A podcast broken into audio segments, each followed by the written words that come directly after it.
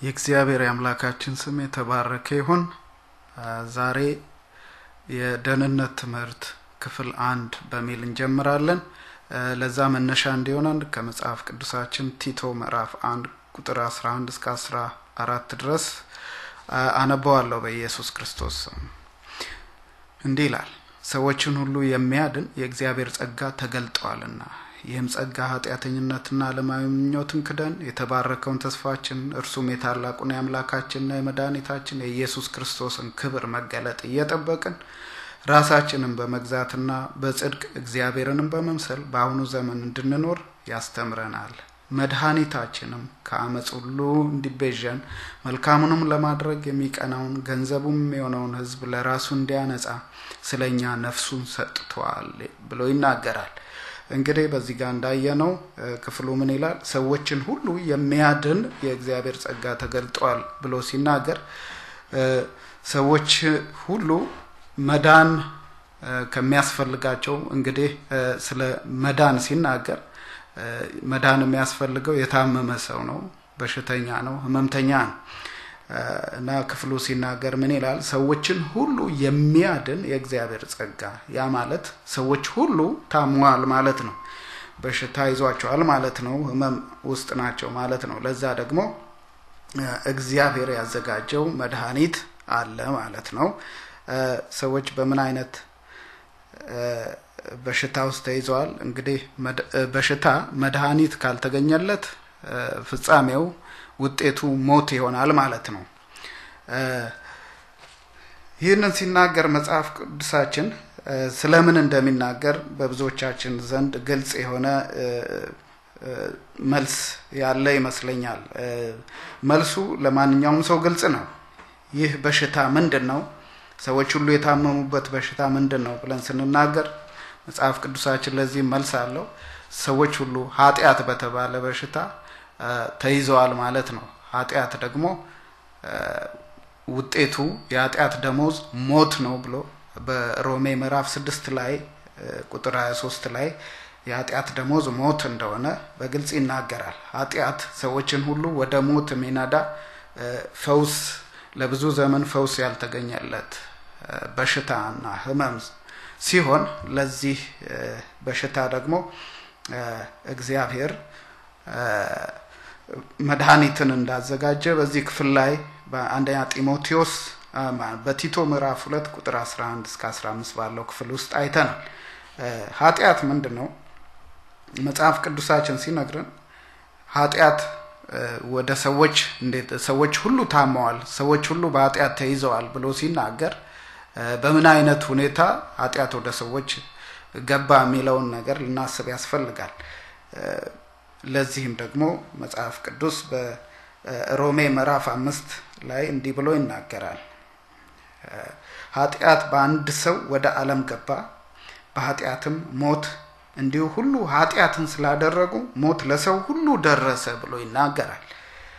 ኃጢአት በአንድ ሰው ያውም በአዳም ምክንያት በአዳም መተላለፍ ምክንያት ኃጢአት ወደ ሰዎች ሁሉ ገብቷል። ሰው ሁሉ በዚህ በኃጢአት በሽታ ተይዟል። ከዚህ ይህ የኃጢአት በሽታ ደግሞ ሰዎችን ወደ ምን የሚነዳ ይሆናል? ወደ ሞት የሚነዳ ይሆናል እና እግዚአብሔር ለዚህ ሰዎች ሁሉ ለተያዙበት በሽታ መድኃኒት አድርጎ ልጁን ኢየሱስ ክርስቶስን ወደ ዓለም እንደላከ በዚህ በቲቶ መጽሐፍ ውስጥ አንብበናል። ሞት ብሎ ሲናገር ኃጢአት ወደ ሰዎች ላይ ያመጣው ሞትን እንደሆነ ይናገራል እና ምን አይነት ሞት ነው ወደ ሰዎች የመጣው? መጽሐፍ ቅዱስ ስለ ሞት ሲናገር ስለ ሶስት አይነት ሞት የሚያስረዳን ሲሆን እነዚህም አንደኛው ሰው ነፍሱ ከስጋው ሲለይ ሞተ ይባላል። እስትንፋሱ ሲያቆም የስጋ ሞት የሚለው ማለት ነው። የመጀመሪያው የስጋ ሞት ነው። ሁለተኛው ኃጢአት በተለይ በሰዎች ላይ ያመጣው ከእግዚአብሔር ጋር የሚገናኝበት መንፈሳዊ ማንነቱ በጨለማ ሲዋጥ ሰው ሞቷል ብሎ ይናገራል። ለዚህም ዋነኛው ምሳሌያችን በዘፍጥረት ላይ ለምሳሌ እግዚአብሔር ለአዳም ምን ብሎት ነበር? ከዚህ ፍሬ በበላህ ቀን ሞትን ትሞታለህ ብሎ ተናግሮት ነበር። መቼ ነው ያለው? ልክ በበላህ ቀን ብሎ ነው የተናገረው። ነገር ግን ልክ እንደበላ አዳም ስጋዊ ሞትን ወይም ነፍሱ ከስጋው አልተለየችም። መጽሐፍ ቅዱስ በምዕራፍ አምስት ላይ ሲናገር አዳም 930 ዓመት ከኖረ በኋላ እንደ ሞተ ይናገራል። ስጋዊ ሞትን ማለት ነው። በዚህ ጊዜ ውስጥ ግን ልጆች ወልደዋል፣ ሚስት አግብተዋል። አሚን ስራ እየሰራ ልጆችን ወልዶ በዛ ይኖር ነበር።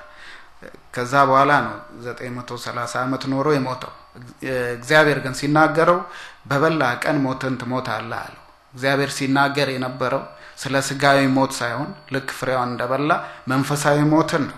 መንፈሳዊ ሞት የሚባለው ደግሞ ሰው ከእግዚአብሔር ጋር የሚገናኝበት ማንነቱ ሲሞት ማለት ነው። ከእግዚአብሔር ጋር ህብረትን አቆመ፣ ከእግዚአብሔር ጋር ግንኙነትን አቆመ፣ የእግዚአብሔርን ድምፅ መስማት አቆመ፣ በእግዚአብሔር ላይ አመፀ። በጨለማ ውስጥ ያ ከእግዚአብሔር ጋር የሚገናኝበት ማንነቱ ተዋጠ ማለት ነው። ስለዚህም ይሄ ሁለተኛው መንፈሳዊ ሞት ነው። በአዲስ ኪዳንም ላይ ስንመጣ ስለኛ ሲናገር በኤፌሶ ምዕራፍ ሁለት ላይ እናንተ በበደላችሁና በኃጢአታችሁ ምክንያት ሙታን ነበራችሁ ብሎ ይናገራል። ያ ማለት ምንድን ነው? ስጋዊ ሞትን የሞትን ሳይሆን ከእግዚአብሔር ጋር የምንገናኝበት ማንነታችን በኃጢአት ምክንያት ሞተዋል ማለት ነው። ሶስተኛው ሞት ደግሞ መጽሐፍ ቅዱስ ሲናገር የዘላለም ጥፋት የዘላለም ሞት ስለ እሱ ነው የሚናገረው።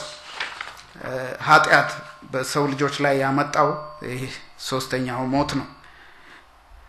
ይህኛው ሞት የኃጢአት የመጨረሻ ውጤት ሲሆን መጽሐፍ ቅዱስ የዘላለም ጥፋት የሚለው ምንም አይነት የመጨረሻ እድል የማይሰጥበት ይግባኝ የማይጠየቅበት የስቃይና ጥርስ ማፋጨት ጩኸት የበዛበት የዘላለም እሳት ፍርድ ነው። መጽሐፍ ቅዱስ ስለዚህ ሲናገር ማርቆስ ምዕራፍ ዘጠኝ ላይ በተለይ እጅ ብታሰናክልህ ቁረጣት፣ ሁለት እጅ ኖሮህ ትላቸው ወደማይሞትበት እሳቱም ወደማይጠፋበት ወደ ገሃነብ ወደማይጠፋ እሳት ከመሄድ ጉንድሽ ሆነ በሕይወት መግባት ይሻላል ብሎ ይናገራል። ስለዚህ ትሉ የማይሞትበት ጥርስ ማፋጨት የበዛበት በጣም የስቃይ ስፍራ የገሃነብ እሳት ወይም ጥፋት የሚባልበት ያ ሶስተኛው ሞት ነው። ስለዚህ እግዚአብሔር ሰዎችን ከዚህ ሞት ወደዚህ ሞት የሚነዳቸውን ኃጢአት የተባለው ያመጣው ውጤት ነው እና ሰው ሁሉ በዚህ ህመም በዚህ በሽታ ተይዞ ነበር። እግዚአብሔር ለሰዎች ሁሉ ቅድም ያነበብኩት በቲቶ ምዕራፍ ሁለት ላይ ሰዎችን ሁሉ የሚያድን የታመሙትን በኃጢአት የተያዙትን ማለት መንፈሳዊ ህመም፣ መንፈሳዊ በሽታ ኃጢአት የሚባል ከዛ የሚድኑበትን እግዚአብሔር መድኃኒት አዘጋጀ። ሰዎች ለሰዎች ሁሉ የተሰጠ መድህን ይህንን መድኃኒት እግዚአብሔር ወደ ዓለም ላከው። በዮሐንስ ወንጌል ምዕራፍ 3 ቁጥር 16 ላይ ስለዚህ መድኃኒት ሲናገር እግዚአብሔር አንድያ ልጁን እስኪሰጥ ድረስ ዓለሙን እንዲሁ ወዷልና ዓለም በልጁ እንዲድን ነው እንጂ በዓለም እንዲፈርድ እግዚአብሔር ወደ ዓለም አላከውምና ብሎ ይናገራል። መጥምቁ ዮሐንስም ስለዚህ መድህን ሲመሰክርና ሲያስተዋውቀው ምን ብሎ ተናገረ? በዮሐንስ ወንጌል ምዕራፍ 1 ቁጥር 29 ላይ እነሆ የዓለምን ኃጢአት የሚያስወግድ የእግዚአብሔር በግ ብሎ ይናገራል። ይህ የዓለምን ኃጢአት ሊያስወግድ እግዚአብሔር ከሰማይ ሰማያት ወደ ምድር የላከው ከላይ እንዳየነው በአንዱ በአዳም ምክንያት ኃጢአት ወደ ሰው ሁሉ እንደገባና በኃጢአት ምክንያት ሞት እንደሆነ የተመለከትን ሲሆን አሁን ደግሞ ከኃጢአትም ሆነ ከሞት ሰዎችን ሊያደን እግዚአብሔር አብ ወደ ዓለም ማለትም ወደ ሰው ልጆች ሁሉ የላከው መድህን አንድ ልጁን ጌታችን ኢየሱስ ክርስቶስን መድህን አድርጎ እንደሰጠው ነው በዚህ ክፍል የምንመለከተው ወይም የምንረዳው። ይህም በማለቱ እንግዲህ የሰው ልጆች ከተያዙበት ከእግዚአብሔር በመለየት በመለየት በጨለማ ውስጥ አንቆ ወደ ዘላለም ሞት እየወሰደ ካለ ኃጢአት ከተባለ በሽታ ሊያድን እግዚአብሔር አብ ወደ ሰው ልጆች ከሰማይ የላከው ከመላእክት እንኳን አንዱን ሳይሆን ወይም ደግሞ ሰዎች የሚድኑበትን አንድ የሆነ ሃይማኖትን ሳይሆን እግዚአብሔር ከሰማይ ሰማያት የላከው አንድ ልጁን እስኪሰጥ ድረስ አንድያ ልጁን እስኪሰጥ ድረስ እግዚአብሔር ዓለምን ሁሉ ወድዷል ብሎ ይናገራል። ይህ መድኃኒታችን ደግሞ እኛን ከዚህ ኃጢአት ለማዳን በስጋ ከድንግል ማርያም በተአምራት በመንፈስ በመወለድ መከራን ሁሉ እስከ ሞት በመቀበል ዋጋን ሁሉ ከፍሏል። እስካሁን እንደተመለከትነው ኃጢአት በሰው ልጆች ላይ ያስከተለውን ውጤት እንግዲህ ሞት ነው። ለመድገም ያህል የኃጢአት ደሞዝ ሞት ነውና ብሎ ሮሜ 6 23 በማለት የሚነግረን ሲሆን ይህን የሞት ጽዋ መቀበል የነበረበት እኛ የሰው ልጆች ነበርን። በኃጢአታችን ምክንያት ይህንን ሁሉ ጽዋ መቀበል ነበር የነበረብን። ነገር ግን የሰው ልጆችን ሁሉ የኃጢአት ዕዳ ኢየሱስ ክርስቶስ በመስቀል ላይ ከፈለልን። መጽሐፍ እንደሚነግረን እግዚአብሔር የሰው ልጆችን ሁሉ ኃጢአት በመጠቅለል በልጁ ውስጥ እንደጨመረው በኢሳይያስ ምዕራፍ 53 ላይ ይናገራል። ምክንያቱም የሰው ልጆች ይድኑ ዘንድ በእግዚአብሔር በሰውና በእግዚአብሔር መካከል የገባውን የኃጢአትን ግድግዳ መወገድ ነበረበትና ሰውና እግዚአብሔር እንደገና መታረቅ ነበረባቸውና ይህን ለማድረግ ደግሞ የሰው ልጆችን ሁሉ ኃጢአት ለአንዴና ለመጨረሻ ጊዜ ተሸክሞ መስዋዕት ሊሆን እግዚአብሔር ያዘጋጀልን የመስዋዕት በግ እርሱም ደግሞ ራሱን በፈቃዱ የሰጠ ቢኖር ጌታችን ኢየሱስ ክርስቶስ ብቻ ነው። እንግዲህ ኢየሱስ የኃጢአታችን ዕዳ በእንደዚህ ሁኔታ ከከፈለልን በኋላ ሞቶ ብቻ አልቀረም። እግዚአብሔር አባቱ ግን በሶስተኛው ቀን በትንሣኤ ከሞት በትንሣኤው ኃይል ከሞት አስነሳው። በትንሣኤው የተገኘ ትንሣኤ ኢየሱስ ክርስቶስ በመስቀል ላይ የሞተልን የኃጢአታችን ዕዳ በመክፈል ከኃጢአት ሊያድነን እንደሆነ ካወቅን፣ ምክንያቱም ሞቱ በመስቀል ላይ የሞተበት ምክንያት ከኃጢአታችንን እኛን ከሞት ሊያድነን ነው።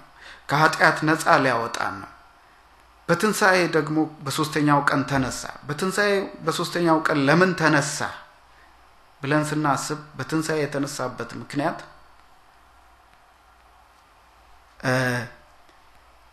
እኛ ከሞትም በኋላ በትንሣኤው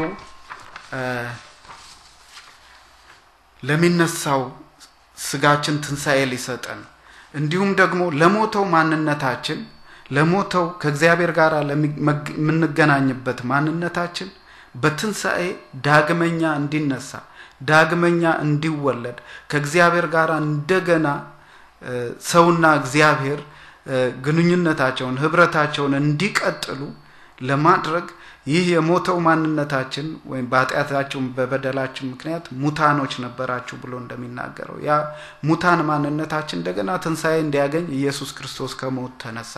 በሱ ትንሣኤ የእኛ መንፈስ የእኛ ማንነት ትንሣኤን አገኘ። ከእግዚአብሔር ጋር እንደገና በመንፈሳዊ ዓለም ልንገናኝ ቻለን።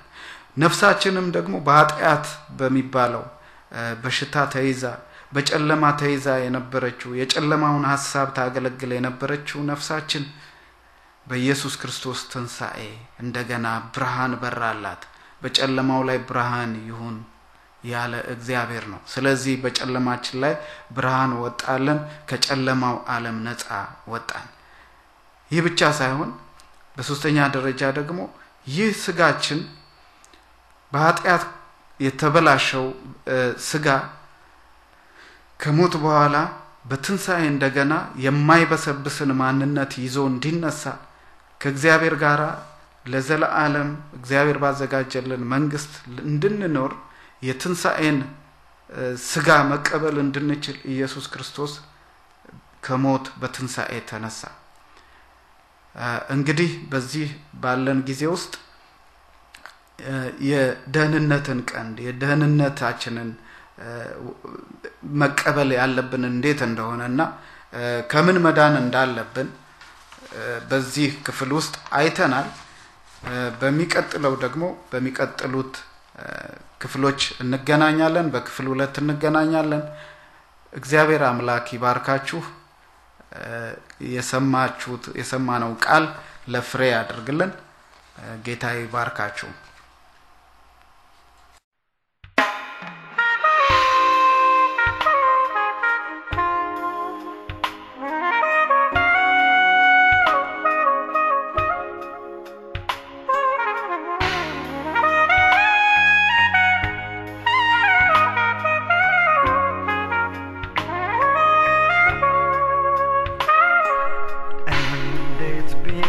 ላመስግንህ ለእኔ ስላረከው ስራ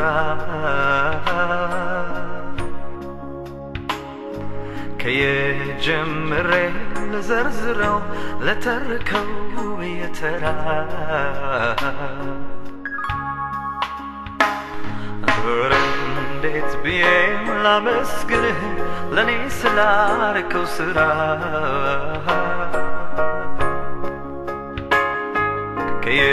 ከየጀምሬ ዘርዝረው ልተርከው የተራ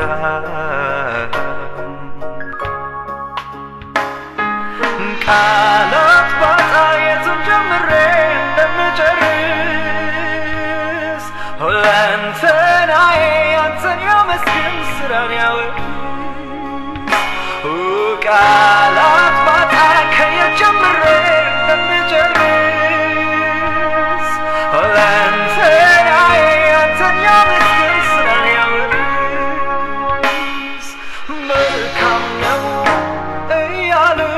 ዘመሩልህ ወንድሞቼ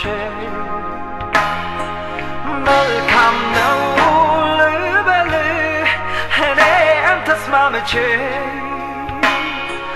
መልካም ነው እያሉ አዜሙልህ ወዳጆቼ መልካም ነው ልበልህ እኔም ተስማምቼ ለእኔ መልካም በማድረግ የታወቀው መልካም በማድረግ የታወቀው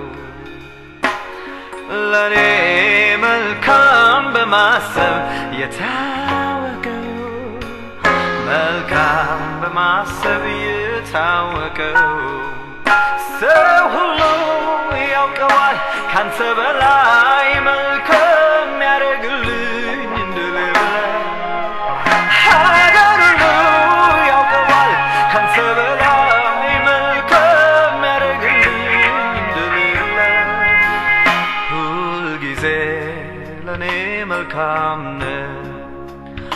ሁል ጊዜ ለእኔ መልካም ነህ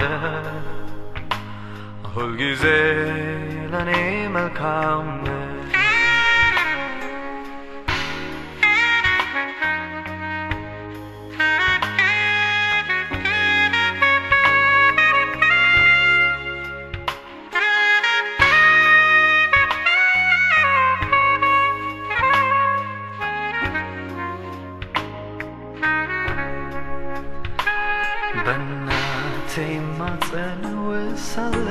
አጥንቶቼም ሳይዋደዱ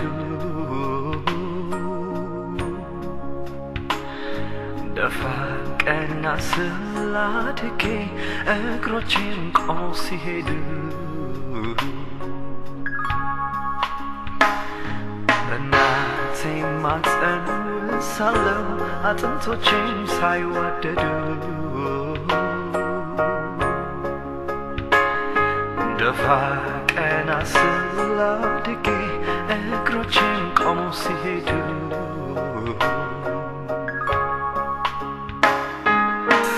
ሳልፈጠር የተፈጠሩን ቀኖችን ያየ መልካም የሆንክ እስከ ዛሬ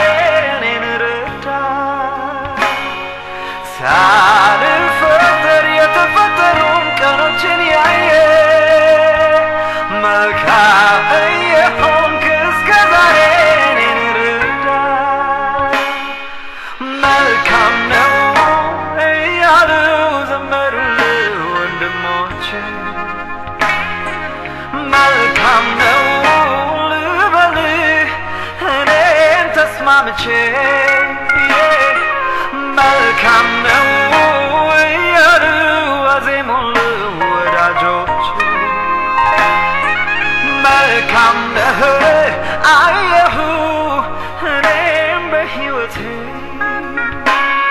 ለእኔ መልካም በማድረግ የታወቀው መልካም በማድረግ የታወቀው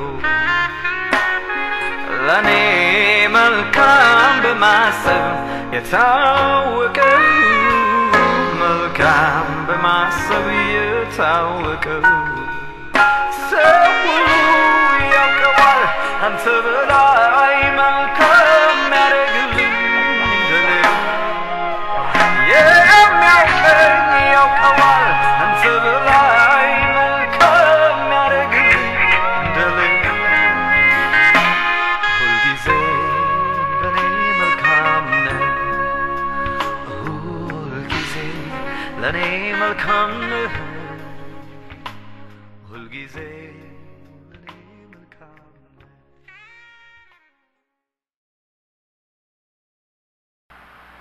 የመጽሐፍ ቅዱስ ንባብ።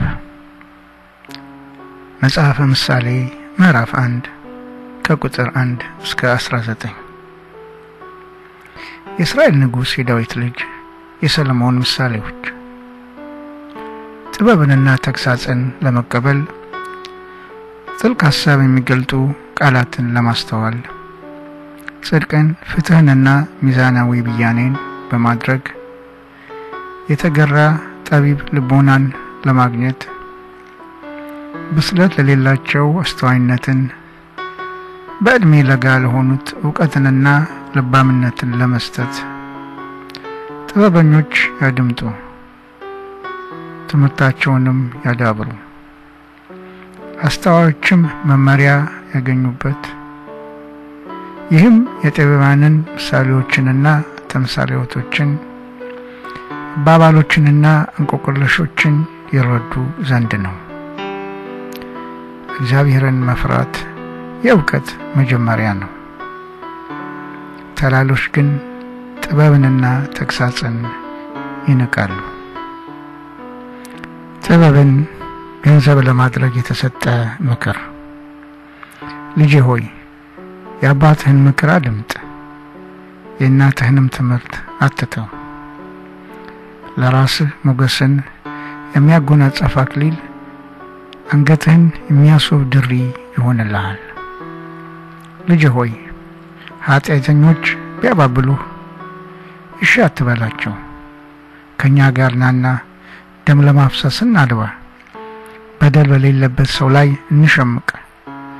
እንደ መቃብር ወደ ጉድጓድ እንደሚወርዱ ከነ ሕይወታቸው እንዳሉ እንዋጣቸው። ውድ የሆኑ ነገሮችን ሁሉ በየአይነቱ እናገኛለን። ቤቶቻችንንም በዝርፊያ እንሞላለን። ከእኛ ጋር ዕጣህን ጣል፣ የጋራ ቦርሳ ይኖረናል ቢሉህ፣ ልጅ ሆይ አብረሃቸው አትሂድ፣ በሚሄዱበትም መንገድ እግርህን አታንሳ። እግራቸው ወደ ኃጢአት ይቸኩላል፣ ደም ለማፍሰስም ፈጣኖች ናቸው። ወፎች ፊት እያዩ ወጥመድ መዘርጋት ምንኛ ከንቱ ነው። እነዚህ ሰዎች የሚያደቡት በገዛ ደማቸው ላይ ነው፣ የሚሸምቁትም በራሳቸው ላይ ብቻ ነው። ያለ አግባብ ለጥቅም የሚሯሯጡ ሁሉ መጨረሻቸው እንዲህ ነው። የሕይወታቸው መጥፊያ ይኸው ነው።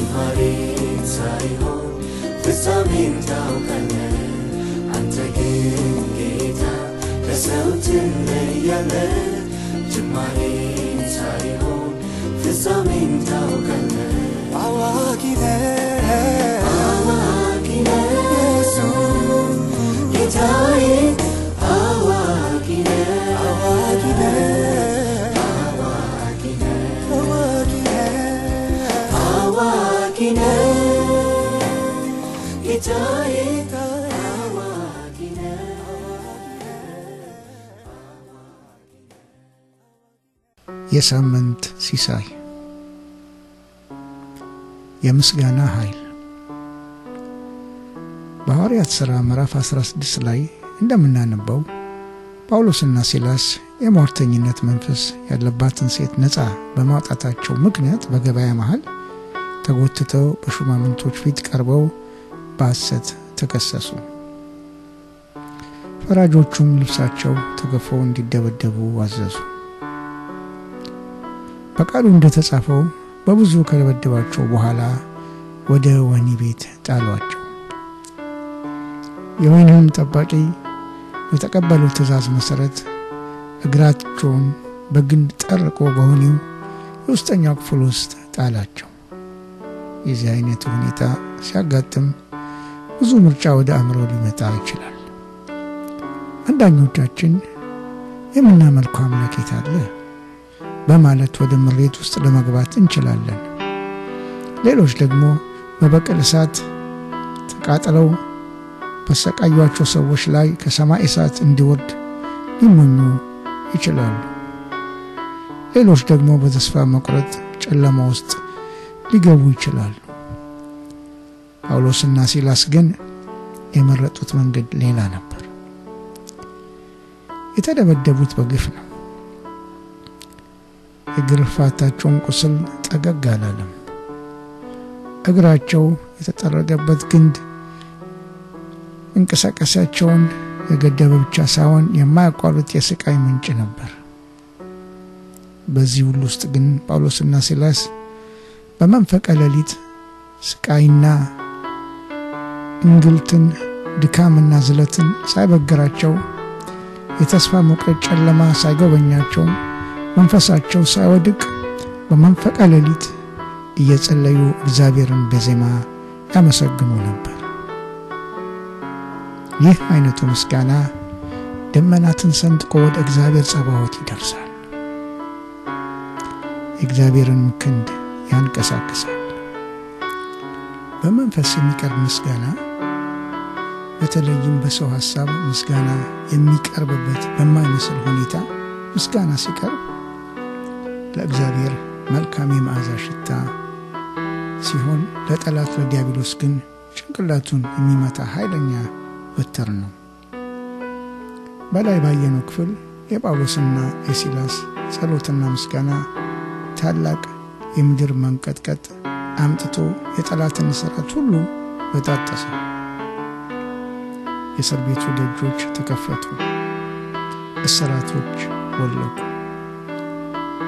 የወህኒው ጠባቂ በራሱ ላይ ክፉ ሊያደርግ ሲል አመስጋኙ ጳውሎስ በራስ ላይ ክፉ አታድርግ ብሎ ጮኸ።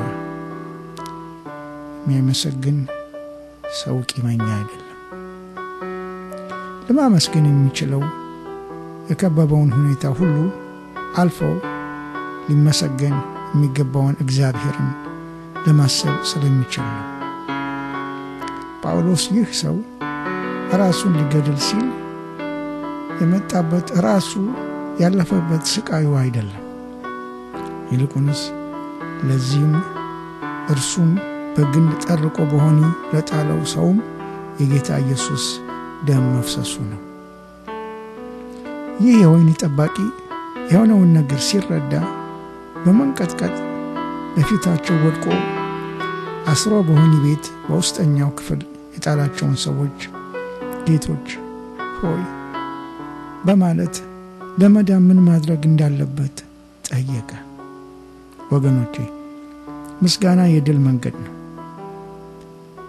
በተግዳሮታችን ፊት ሁሉን የሚችለውን እግዚአብሔርን ስናመሰግን ተግዳሮቱ በፊታችን ወድቆ ይሰግዳል። በድል ላይ ሌላ ድል ይጨምርልናል። ምስጋና ጠላትን የምንዋጋበት አንዱ ኃይለኛ የጦር ዕቃችንም ነው። ስለሆነም እግዚአብሔር ቃል ከሕፃናትና ከሚጠቡት ልጆች አፍ ምስጋናን አዘጋጀህ፣ ስለ ጠላትህ ጠላትንና ቂመኛን ለማጥፋት ብሎ ይናገራል በመዝሙር ስምንት አንድ ላይ የሰማነውን ቃል እግዚአብሔር ይባርክልን። ለእኔስ ካንተ የሚበልጥ ወዳጅ የለኝም። ፍቅር ዛሬም ትኩስ ነው በልቤ ከቶ አይበርድም። ለእኔስ ካንተ የሚበልጥ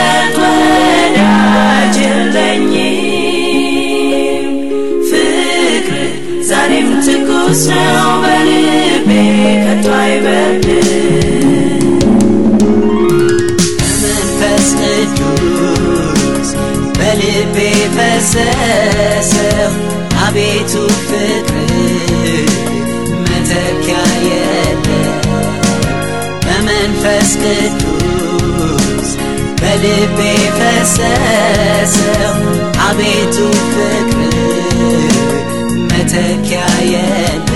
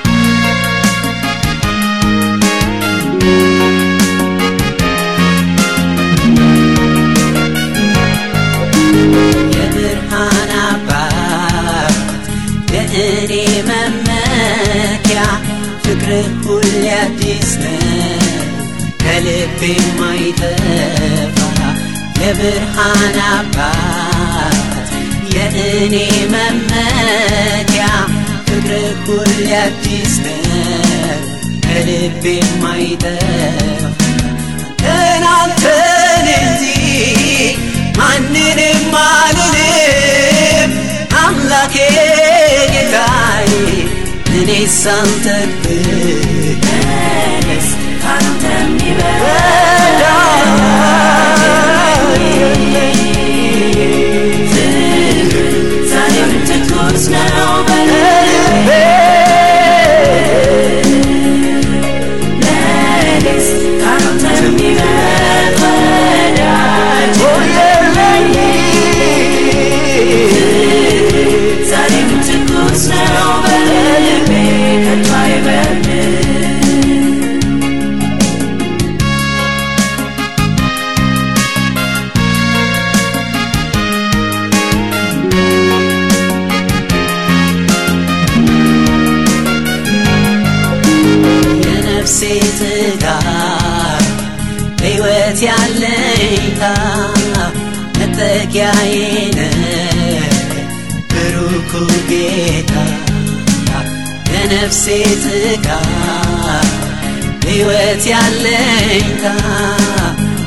رجعينا بركوكيتا نفسنا بمهرتك አድነሃልና የመድኃኒት አምላክ ይድረስ ምስጋና አንተን ይበል ወዳጅ ነኝ